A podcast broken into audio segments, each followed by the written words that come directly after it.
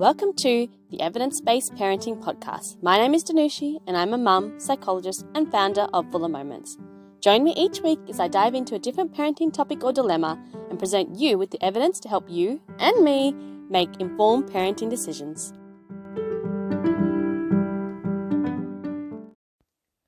Welcome to today's episode of Evidence Based Parenting.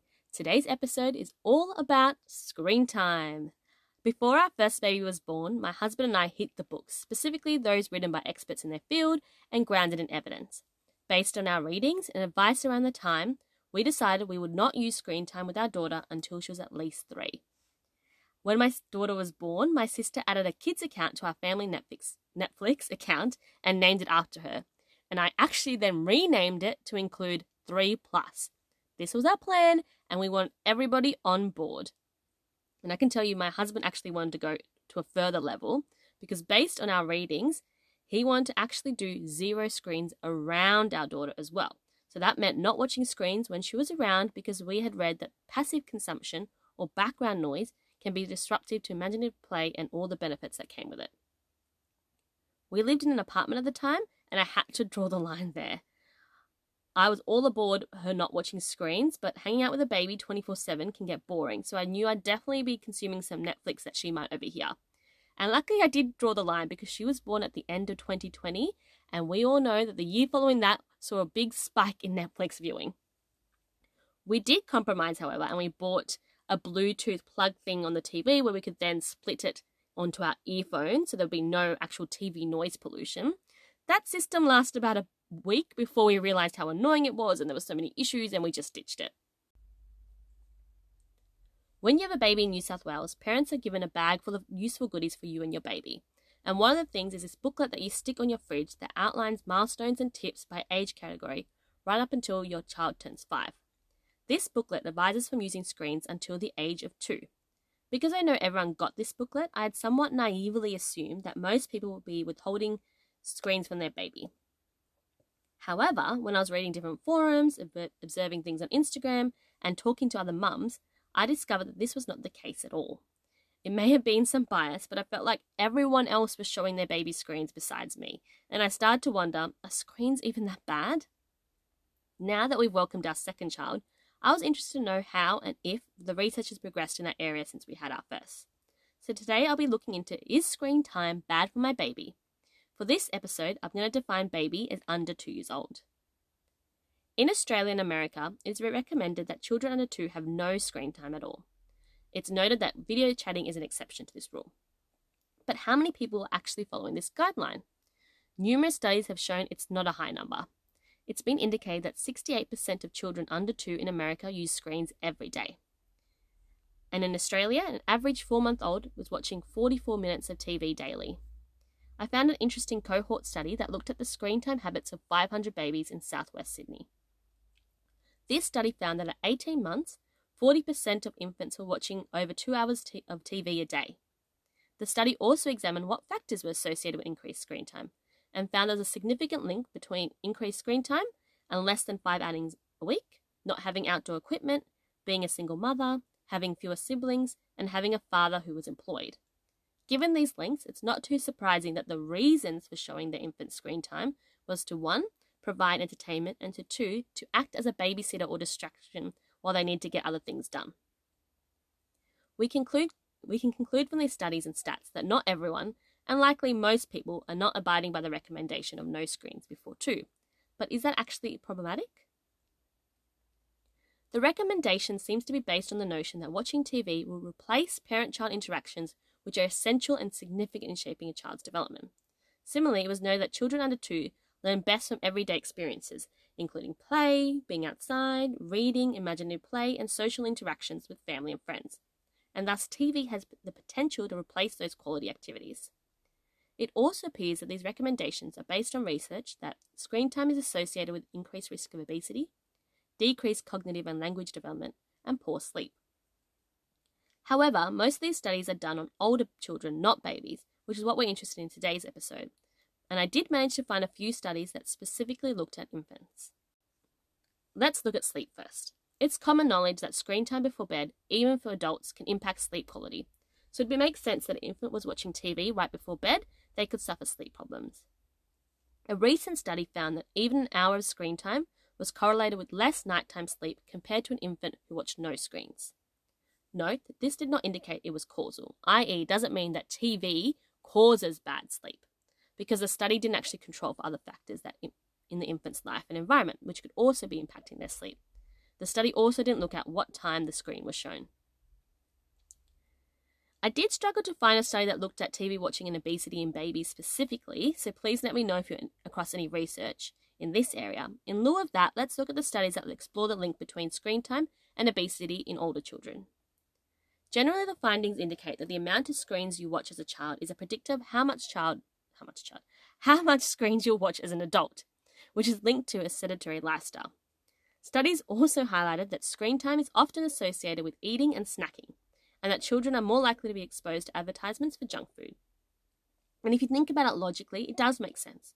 If a child is spending the bulk of their time awake sitting in front of a TV instead of physically moving their body, there could be a link between TV and obesity. But obviously, this would entail excessive screen time, and we can't discount the role that diet would play. And I believe this is an issue with many of the studies that look at the link between risk and screen time. They just highlight links, but they don't examine or control for what other factors could be contributing to these risks. So, for example, in the link between TV watching and obesity, what does the diet of these children look like? This is why I was really excited when I found a study conducted in 2009 that looked at the impact of screen watching on children from birth to three years, specifically the impact on language and motor skill development. The exciting part was that the researchers examined the impact when you controlled for other characteristics of the child's life. As part of this study, the infants did a measure of vocabulary and motor skills at six months old and then again at three years old. In this study, from birth to two years, the infants watch on average 1.2 hours of screens per day. The results of this study indicate that children in homes with lower household incomes, lower levels of maternal education, children from non white backgrounds were more likely to watch more hours of TV per day. The study also showed a link between watching more TV in infancy and a shorter duration of breastfeeding, less average sleep per day, and a higher BMI at three years old.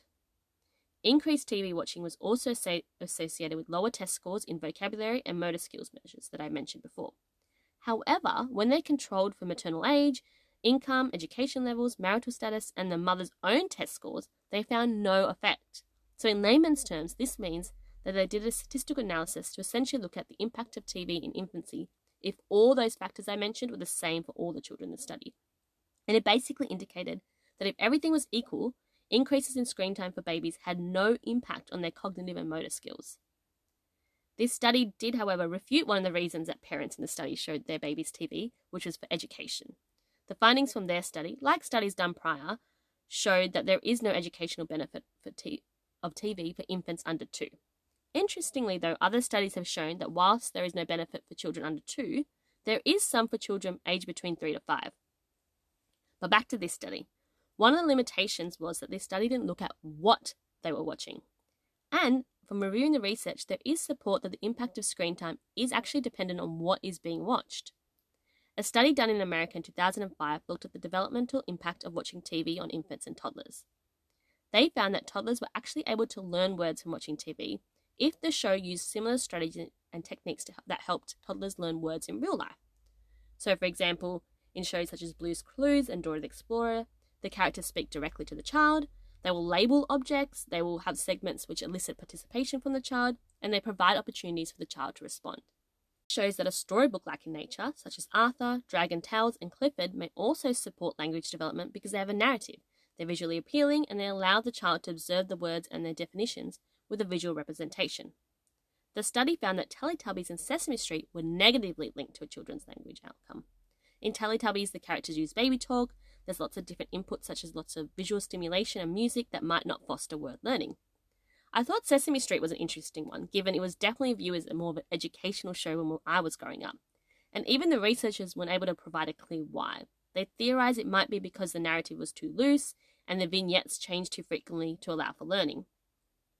They did note that since the study was done, Sesame Street has significantly changed its format and structure, so potentially the findings will be different with the newer episodes.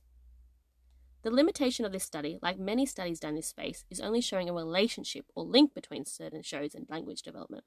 Not that, for example, Dora the Explorer alone improves language, but it certainly provides food for thought and does highlight that not all TV is bad. As I've mentioned before, this podcast is about presenting you with evidence to help inform your decisions. You're empowered to decide how you apply the evidence.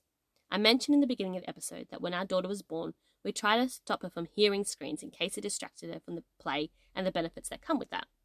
For me, during the newborn period, this seemed silly as she wasn't really engaging in imaginative play, nor was she paying attention to the TV. And like I said, sometimes being around a baby is boring, and having Netflix in the background gave me some much needed stimulation. However, we did know that as she got older, it actually did serve as a distraction. She would stop playing and stare at the TV. One of the studies I read said that on average, children begin properly paying attention to TV at nine months old, and I would say our daughter was a little older than that when it did start to catch her attention. When we saw that it did begin to disturb her play, we decided to stop watching TV around her. We, however, did not make it to two, let alone three, before we decided to introduce screens to her. The decision to introduce screens to her we like to think of as strategic. She was one and a half and about to embark on her first overseas flight, seven hours to Malaysia. I personally am pretty prone to motion sickness and I'm not great on a flight as it is, so the idea of having to entertain a toddler was nerve wracking. Plus, we couldn't even fathom how we could keep her in a seat for such a long period. So we're hoping, because screens were so novel to her, she'd just be happily entertained and stay in her seat if we showed her a screen. This kind of worked for us, but she didn't want to watch the screen the whole time because being on a plane was also novel and exciting. But along our trip, the screen did prove helpful when we needed to wait for hours at the airport or needed to do something while she stayed in one place. And I do have one memory from that trip. We're in a beautiful resort in Sri Lanka, and we're quickly learning that holidaying with a child was definitely more exhausting than relaxing. And we just had this internal debate and a debate with each other about, our parental guilt, and we decided to show her TV for an hour just so we can have a lazy hour to rest. She was captivated and she stared at my laptop the whole time. And we had this mix of feelings. We had this feeling like, wow, this is amazing. Imagine how easy parenting would be if we just showed her a screen the whole time. But we also felt uneasy with almost how zombie like she was when she was watching it.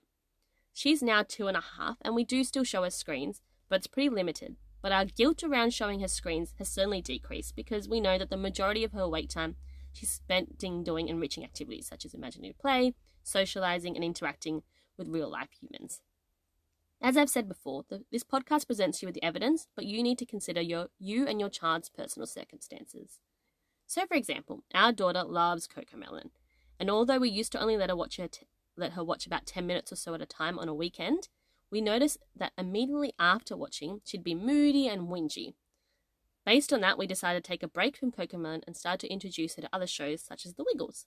And we saw that it lost that effect, and we've now reintroduced Cocomelon on her request, and thankfully we no longer see that post-show moodiness. But I definitely recommend that you do your own experimentation and set your own rules to find something that works best for you and your child. So before we end this episode, let's do a quick recap. Although TV under 2 might not be educational, it might not also be that bad as long as you balance it with real life enriching activities. Basically, if you do need to pop on some TV for your bub so you can get something done, or you just need a break from because parenting is hard, don't beat yourself up over it. And you can balance out any potential risk by making sure you're talking to your baby, reading to your baby, getting them outside, playing with your baby, and placing values on some shows over others. So, hopefully, that helped answer the question Is screen time bad for your baby? And I look forward to you joining me next week. Thank you for listening to today's episode. This is a Fuller Moments resource. Fuller Moments aims to provide you with the tools and resources to help you reflect, grow, and thrive. Check out fullermoments.com for more information. And if you want more information about this podcast, join us over at Instagram at Evidence Based Parenting Podcast. See you there.